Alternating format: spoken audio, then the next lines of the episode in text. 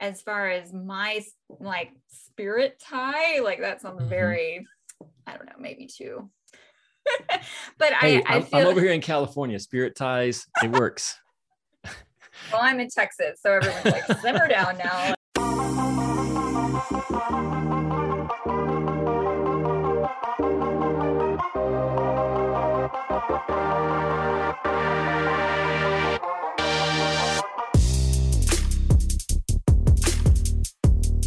Welcome into the harvest. Friends, this podcast is dedicated to helping you be a disciple and make disciples in the everyday of modern life. And we're going to be talking about issues, principles, and practices to help you do that. My name is Andrew Stroud. I am the project lead for Into the Harvest, and I'm joined today, as always, by my good friend Abigail Wilson. She is our editor at chief over at our blog, intotheharvest.org. Abby, good to see you. Good to see you, Andrew. I'm excited about today. Yeah, me too. We've got a, uh, a great show. This show is going to be coming out. Um, we do these shows every two weeks. And so I do think we'll have one more show before Halloween. But our listener question is about Halloween. We want to go ahead and get it in this week so yes. that people actually have a time to uh, have time to listen to the show and and ponder and at least get our take on uh, Halloween. So why don't we dive right into that with our listener question of this week? It comes from Hannah Phillips, who some of you know is my daughter. Um, but she asked this question not because she doesn't know how I feel about it, but because I think she thinks it's a good question for other people to be thinking about as well. It is What are your thoughts on celebrating Halloween with your kids and trick or treating? Is Halloween an evil holiday? All right, Abigail, you have kids. Halloween is coming up. It is. What, what are your thoughts on this? Okay, um, here's a soundbite. I do think that Halloween is evil. Pause. Okay, but not what you might think. I um I I I just said that for the dramatic effect. I think it's more that anything that is going to um I don't know point away from Jesus, away from his kingdom, away from the work that we want to do there um, might have some evil and um, hmm. and there's always principalities and powers that are trying to pull us away so i think you could get very um, dramatic and say like wow you know we just have to shun this thing forever um, i probably fall somewhere in the middle um, I did not grow up celebrating Halloween, and neither did my hmm. husband. And so we have no um, like nostalgia attached to it. And so it was super easy for us um, to just be like, eh, we don't really care about it. And so we never made an effort. I don't like decorate for Halloween, I decorate for fall. And I will tell you that if it is at all something we can leverage for the kingdom, then we will do that. Mm. So last year, an example of that would be it was Halloween. My kids, well, it may have been the year before, it wasn't COVID. Um, we are all just like chilling. It was like a Tuesday or something, and we're all doing our normal evening routine of homework. And a neighbor who we had just met texted me and was like, Where are your children? I have full size candy bars over here, and like no one's trick or treating. And I was like, Be right there. And so I was like, Kids, get in the back, throw on some costumes. We're doing this. And so my kids were happy because they got full size candy bars. And we got to make another like connection with our neighbors, which was really the thing that I cared about. So um, Halloween can take it or leave it. I don't think that it, you're going to go to hell for uh, celebrating Halloween. Um, I do think it is a very sensitive topic for a lot of people. And I just feel like right. we should do what is going to bless the most people. what what is your take on it? What does your daughter already know that I don't know? well, you you said it very concisely. Um, I don't know if I'll, I'll try to do the same. So I would say, is is Halloween evil? No. so there we go. Get another sound bite. Great. but it's sort of the same thing that you said from the other side of the coin, yeah. which is um, the the celebration itself. It, it's I think it's a question of what you're celebrating, how you're celebrating it. So, now, some people would say, well, obviously Halloween, um, they talk there. There is definitely for for many people, it is almost uh, a celebration of the occult. Mm. Um, and so we have never, but we've never celebrated it that way. Um, and so I think it, I think it is how you go about celebrating it with with your kids. For for us, I mean, we did grow up, both my wife and I, in families that celebrated Halloween. It was definitely one of the the big holidays of the year, and we had fun with it. Yeah, so you have Um, nostalgia attached. To I have it, nostalgia. I think is important. Like if you have that, then Yeah, yeah, and I don't really, eh, maybe I'm just blind to it, but I, I don't really see how it pushed me towards evil or move me away from God. So I guess that's the other side is that I feel like I came out of that and and it was for for us it was you know kids love dressing up in costumes and kids love candy. So to, Yeah, to, to seems like a us win. And carving pumpkins like there are so many I think enjoyable fun parts of Halloween Mhm. for us, I think it was always about um, having an enjoyable time with the kids.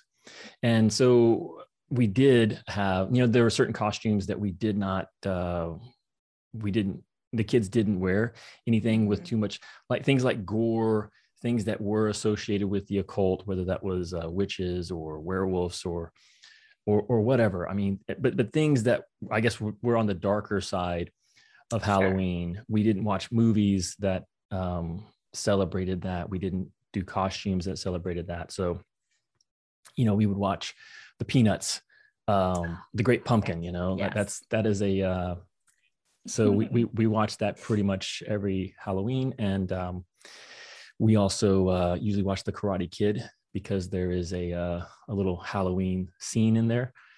You have to really reach for it, but it's a, it's a fun movie. I support Um, you. I support that. becomes a like I tradition. said, whatever.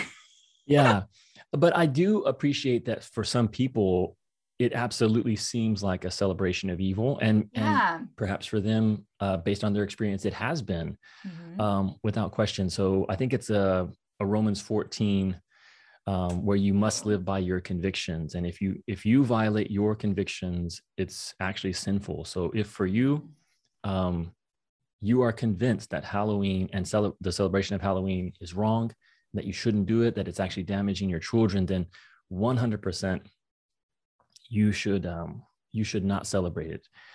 Um, i think the uh, romans 14 the, the, the challenge of that passage is if if you are someone who has stricter guidelines then your tendency is to judge those who do indulge in something that you feel is illicit. And the flip side of that is if you're someone who has broader guidelines, the tendency is to look down uh, or be condescending to those who don't understand the freedom that we have in Christ. So I would just say know your convictions and then be aware of the tendency um, to treat others, other believers with with differing convictions in the wrong way. Absolutely. And I will tell Hannah that I do celebrate November 1st at Target pretty religiously. And that involves 50% off candy and costumes that are on sale. And my kids do love costumes. So, Right. you know, Yeah. So your kids, it sounds like your kids are getting some of the fun stuff. yes, don't worry, everyone. They're going to be fine. yeah so i think it sounds like even between the two of us um, we have slightly different approaches i mean my kids are all grown and um, out of the house now but when they were younger uh, well two of them are in the house but they're not celebrating halloween uh, in, in the way that they did when they were younger um, but your kids are obviously right at that age Yeah. and it sounds like our parenting approach to halloween is probably a little bit different but um but yeah those are our thoughts on halloween Hopefully, they'll all turn out. I mean, mine haven't turned out yet. So we'll wait and see. But Andrew's did, and he celebrated Halloween. So all is well. you know what's what's fun too like this you know hannah she does have a young child and i think hannah is more conservative than us i would not be mm-hmm. shocked if if they don't celebrate halloween so even within your They're Like family those tiny little costumes are so cute. i know oh, well they'll definitely be costumes she's already got Okay. yeah uh, her three month old has a costume Great. so That's all that matters. All right, I think we covered that well. i if anyone else too. has questions for us, now you know we can do it. Exactly. So this question was left as a YouTube comment uh, under our video from our last show, and specifically under the segment on faith and culture which had to do with whether modern believers should be healing people and casting out demons. So there's a card to that video if you want to check it out. If you want to ask us a question for us to address on the show, you can email us at info at intotheharvest.org or you can leave a comment on any of our YouTube videos. We love hearing from you guys as our listening community. And we actually want to be talking about things that are relevant to questions that you have. So do please uh, ask, uh, ask us a question, leave us a comment and we will talk about it on the show. Okay, Abigail, for our main topic today, we are talking about best practices for short term and long term disciple making. And I thought a great place for us to start here is disciple making, discipleship. These are words that sometimes evoke different ideas in the, the minds of those who hear them. So when we're talking about disciple making, let's start with clarifying what do we mean? Best practices for disciple making in what way? What is disciple making for this conversation? Yeah, for this conversation, um, I would really describe it as a one on one, life on life um, type of relationship where there's going to be a lot of growth um, on the personal level of following Jesus. So uh, we and we talk about this a lot on our show, but if you're new to it, then just know that you know we look at Jesus with his 12 disciples as examples. We look at um, at Paul with Timothy, Titus. So we really see here very strong, um, close relationships where um, the knowledge of how to grow in a relationship with God um, is imparted. So that's my most concise way, but I'm sure you have a better, like, even. No, I think what you're emphasizing there is the the human relationship uh, approach to disciple making. Mm-hmm. Um, and I think it's important for us to to clarify that the reason the reason why I thought we should start there is because you know in, in some churches disciple making is more of uh, a programmatic thing um, or it might just be undefined like hey we're all part of this church and we're all becoming more and more um, uh, mature as followers of jesus. Like we're being made into disciples together as we go through this journey.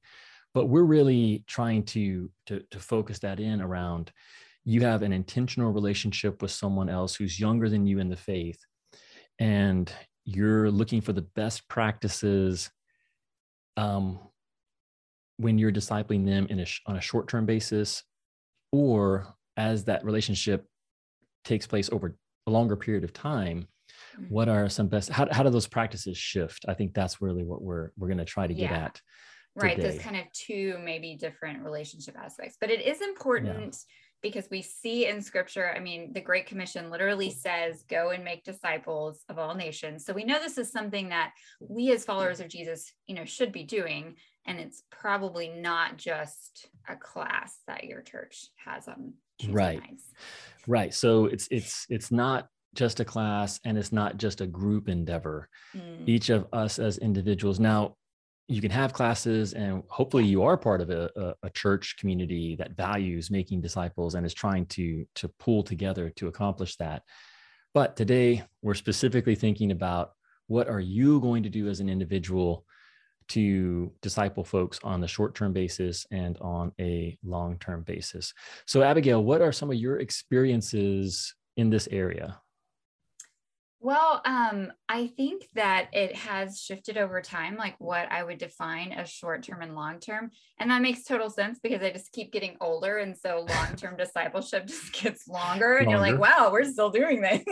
so um, I think like when my 20s, I would have said long term discipleship was, you know, a full year with someone. Like, wow, that's a long time. And um, mm. we both know that we've had people in our lives for years and years now and really walked through entire seasons with them so mm. um, i would say that um, in in our current season um, short-term discipleship just looks like someone who comes alongside and really asks for discipleship maybe for a season like they may even ask mm. for something specific like i see in your family this quality and we're really trying to make that work in our family like how can we see that happen that's to me maybe how i look at short-term discipleship but I mean, these are just my own definitions. I just literally made them up, Andrew. So, um, Yeah. is there a, is there a real definition? is there a right or wrong to this? Right. I don't know if there's a definition, um, but I, I think the things that you're describing there also are true for for my experiences. That so some of the distinctions, I guess we could we could try to look at between short term and long term. Yeah. So so one that you referenced there is that short term tends to be more. Um, I don't want to say intentional because long term is also intentional in my view but I do think that short term tends to be more specific. So, in the example you used, maybe someone is observing your life and they see certain qualities or with your family, and they want to learn those things specifically. Um, Mhm.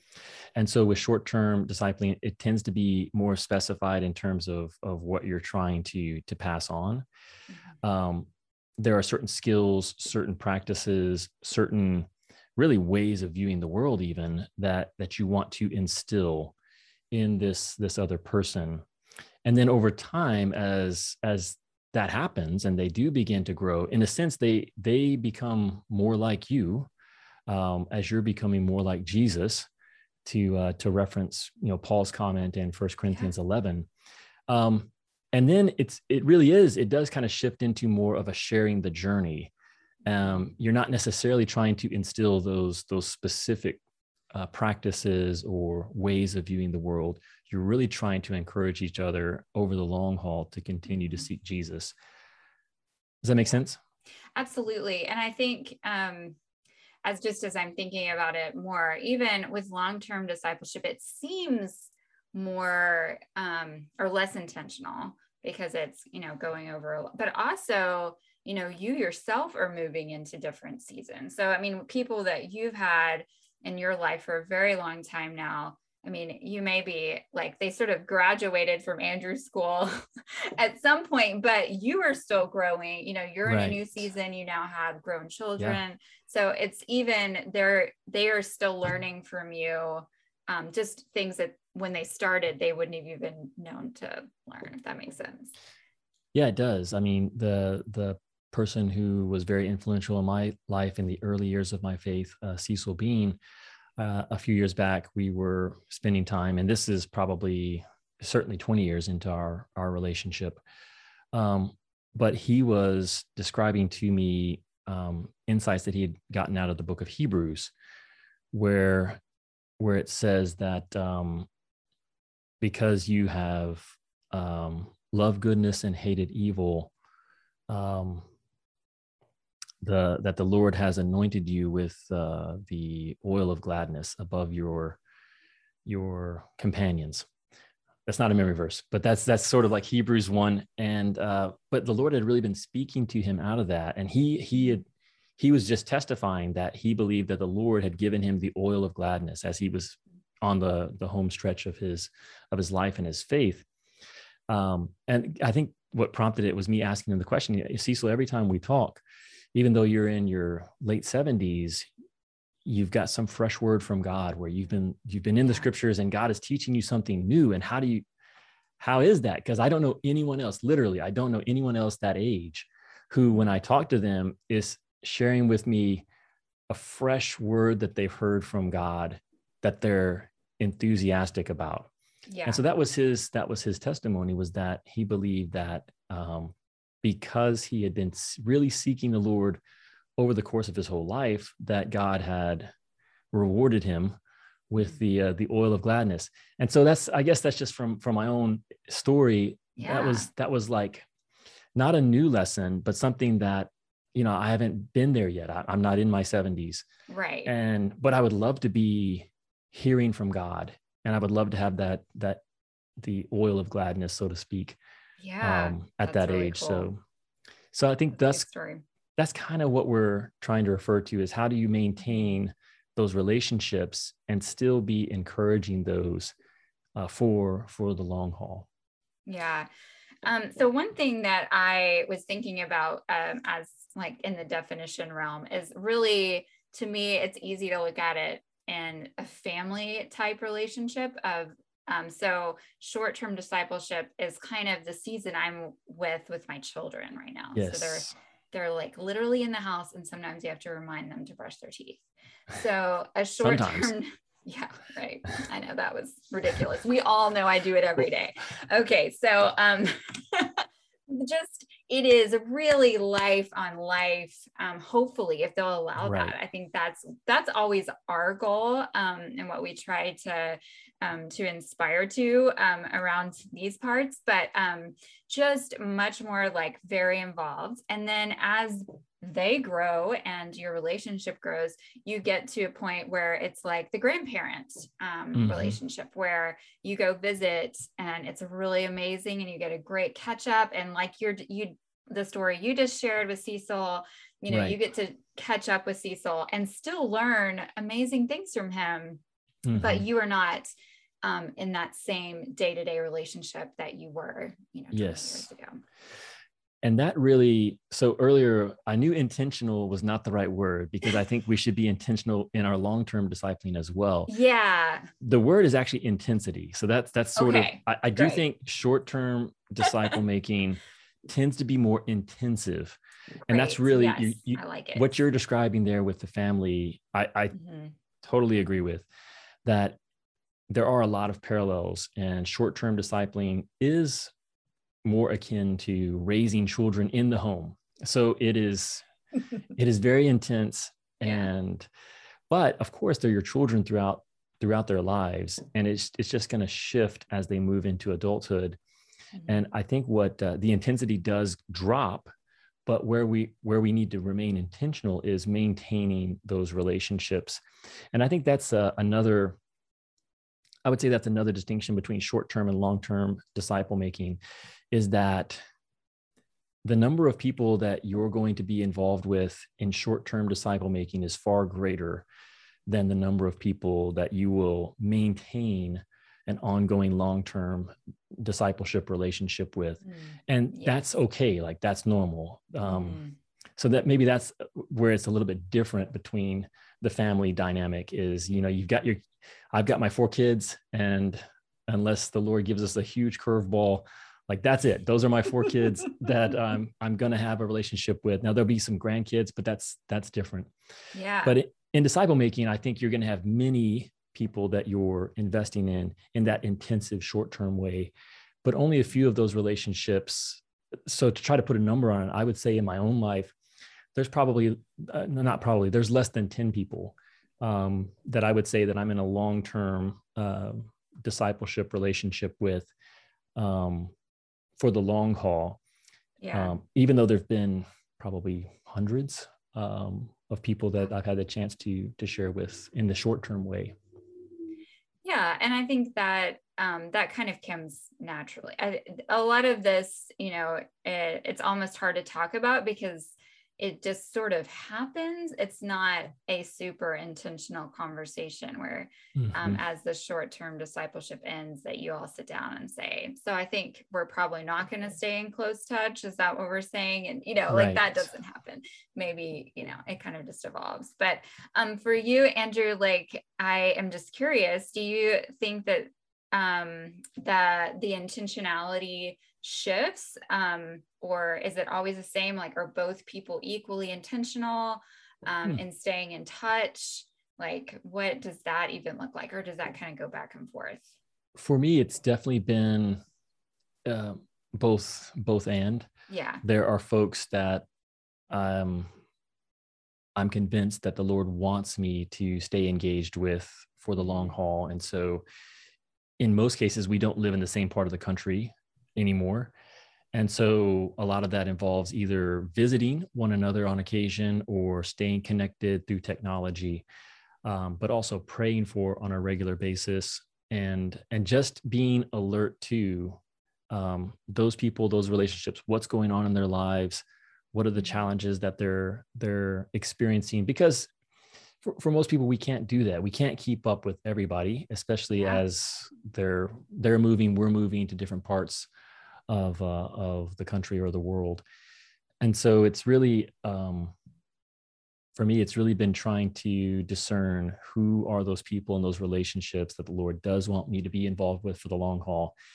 And then just doing my part. Oftentimes those folks are also part of what helps me discern who they are is those people do reach out from their side and and want to maintain the relationship. So usually it's mutual yeah. um, and that's part of what often helps me understand. You know i feel like um, uh, you and i uh, our families we're, we're you know that's definitely one of the 10 in my life. Um, and obviously we have a very ongoing connection Yeah. because of into the harvest. Yeah.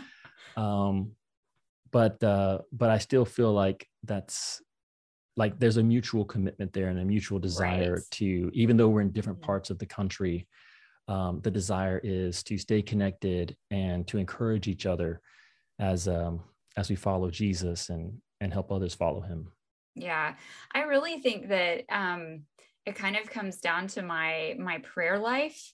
Uh, the people that God puts like continues to put um, on my heart to like continue to have on my prayer lists. Um, Right. I, I kind of almost use that as my gauge. Like there's there's probably about four um, for me uh, that just have stayed with us, you know. Um, and and I agree. I think it's mutual, but as far as my like spirit tie, like that sounds Mhm. very, I don't know, maybe too.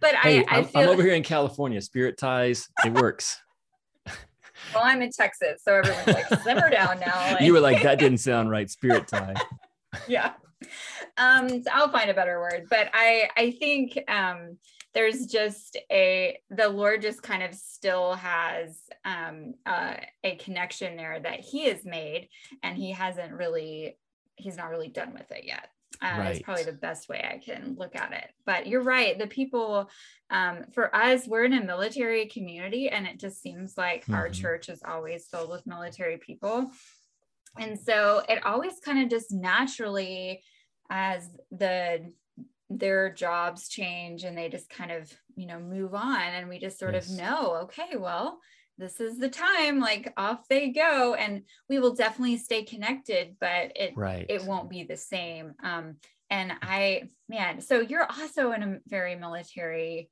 community. I wonder if that like what it's like Right. for people who aren't.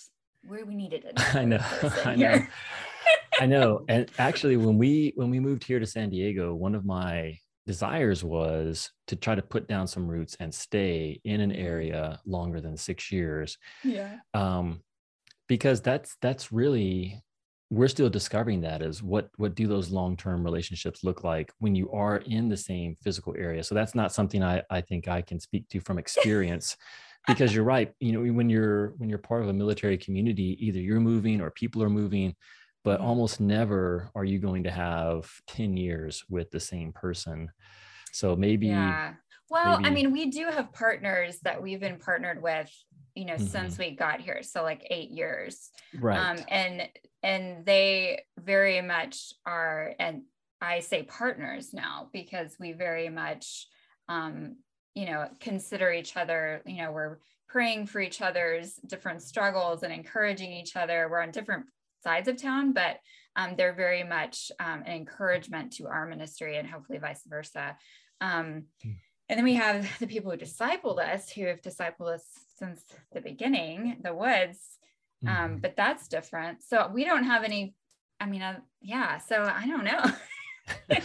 we'll get back to you. yeah well we're supposed to be sharing best practices so we've got Yeah. a few minutes here maybe a couple minutes so in two minutes maybe if you want um, maybe you can take just some of your thoughts on best practices for short-term disciple making and then i'll, I'll give a couple thoughts on Okay. long-term Okay. Um, I would say with short term discipleship, um, really intentionality is key. Um, hopefully, you're doing life together. Um, and so that can start to feel very comfortable and casual. And so just staying on top of praying for that person and um, and asking the Lord, like, what is the next thing that we should really be working on together? And then um, really being intentional about weekly time together has been really key. Um, I am in that my mid to late 30s time frame, and so the people I'm discipling are now a little bit older, just by nature, I guess. And so I'm dealing with their like mommy schedules and their um, own crazy life schedules as well as my own. And so I really think that being intentional about meeting times and then being intentional with their time. So if they said they had an hour, just be really kind to that hour. Like don't you know waste time um, and instead use all the other time to be um, very relational and fun and do all the the good loving stuff that I think we all need to right. do with our disciples. But um, I think just actually being very intentional with them about where where we're headed and what we can do together with the time we're given. I love that because I, I heard two things there. Okay. So uh, let me just repeat them, and if they're way off, let me know. So the one was that be purposeful about spending time together, mm-hmm. share life together. Yeah. The second was be very purposeful about the things you should be working on during that time. Mm-hmm. And those two don't always fit easily with one another. Sometimes when you're spending yeah. lots of time together, um, it's natural to to be unintentional about uh, working right. on specific things. But uh, that's a great balance, I think, to just keep in mind with short-term disciple making is you know be very intensive with spending the time but also with what you're doing the things you're working on as you spend that time together. I think uh, for long-term uh, disciple making some of the best practices just to throw it back just a little bit you know when we when you asked about you know is that more on the older person or the younger person? I do actually think it's it's more on the older person um, generally speaking, which doesn't mean the younger person cannot initiate and reach out. But um, just speaking for myself as someone who is approaching the age of 50, the folks that I do have those relationships with, they typically are in the, the busiest season of life. They're in their late 20s, they're in their 30s. Yeah. Um, and so I can remember back and realize um, what that what that looked like. And so to make to make the effort to stay connected to reach out to drop a text to make a phone call um, to to suggest jumping on a, a, video call and just catching up and then asking what is going on in their lives i think that's that's the other thing is um, best practice for long-term disciple making is to be much more responsive to what's going on in their lives than necessarily I think we should talk about this. It's it's more of what's happening in your family, what's happening in your personal life and your walk with the Lord in ministry. What are those challenges? How can I be praying for you?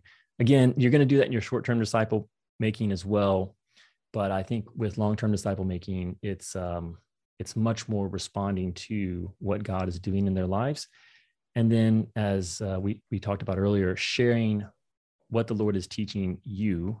Mm-hmm. Um, but uh, Cecil, the guy who discipled me, he uh, one one lesson that he shared that I think was great is when when I'm in my 50s, the things that I'm learning from the Lord, those are the things that I'm I'm most excited about.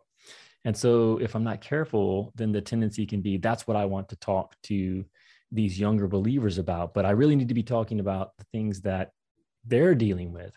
So I can share what I'm learning, but I want to be more focused on what is it that they're up against? And those would be my best practices for long-term disciple making.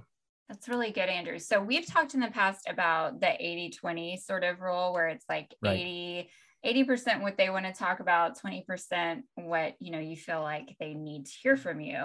So would you say there's a different has it does it shift? Because i'm kind of hearing you say that like you're doing more listening with the long term. Right.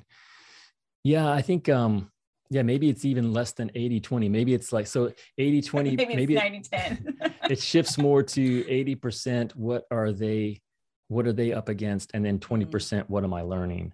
Versus yeah. 80% what do they want to talk about? And 20% this is what i really want them right. to learn.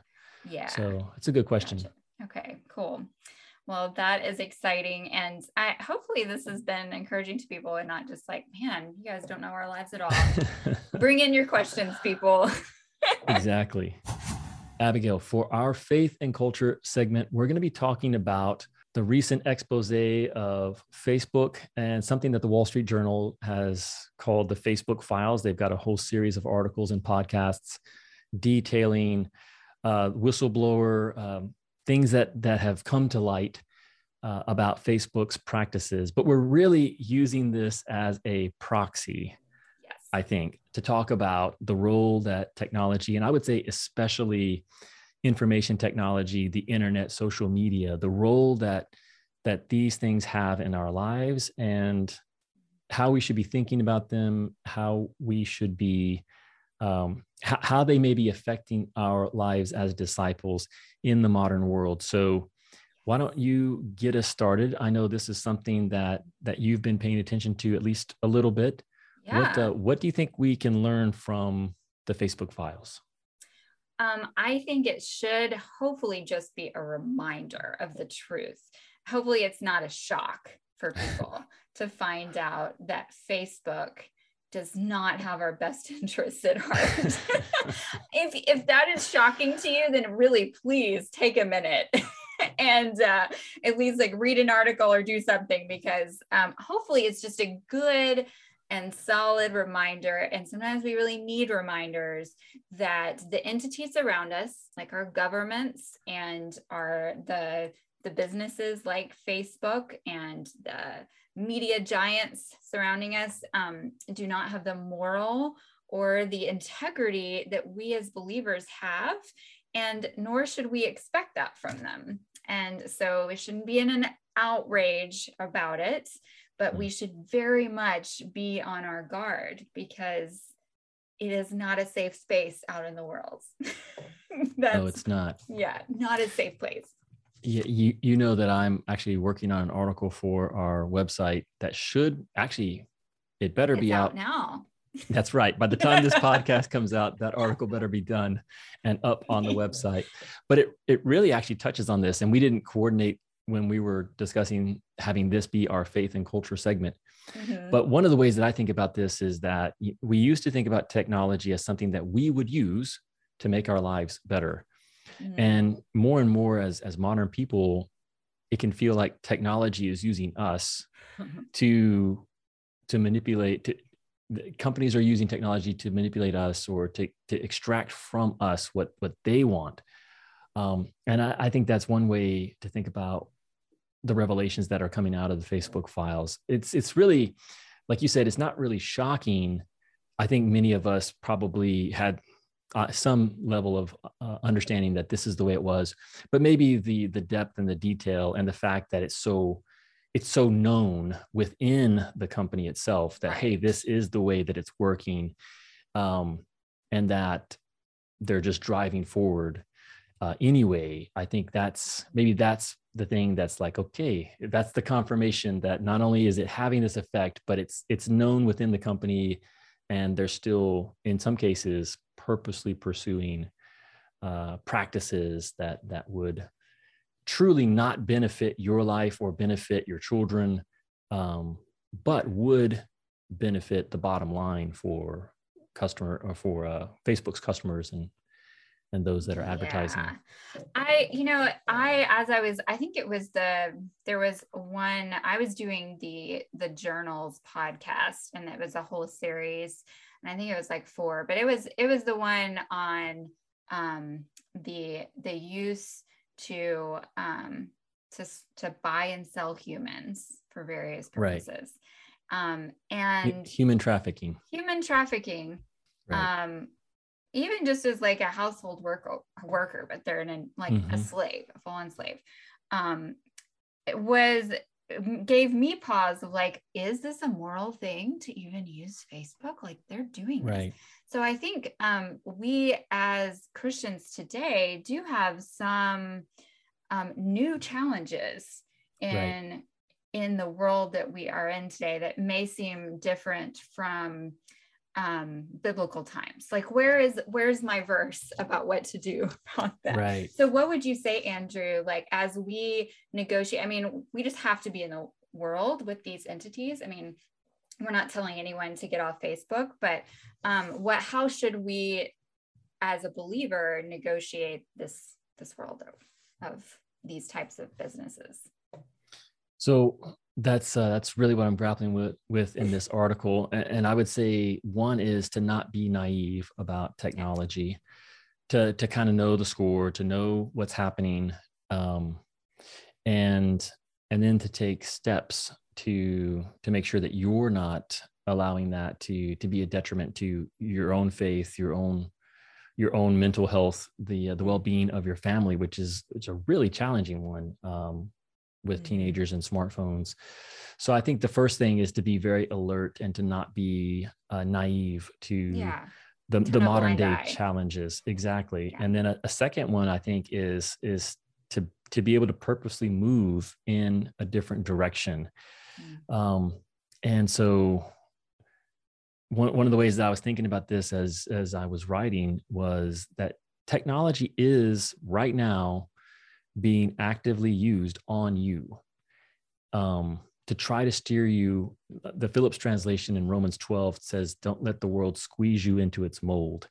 Mm-hmm. And and one of the ways that the world is really trying to squeeze us into its mold right now is through social media or really really just any kind of um, media i would say actually not just social yeah but um and so y- you have to make sure as much as possible we have to make sure that that um we are the master of the technology that we're using and that we're not being mastered by it um, and that's a real challenge that's a challenge mm-hmm. that i don't think previous generations have had to to be aware of and then to be active actively struggling against um, so that's just a starting point.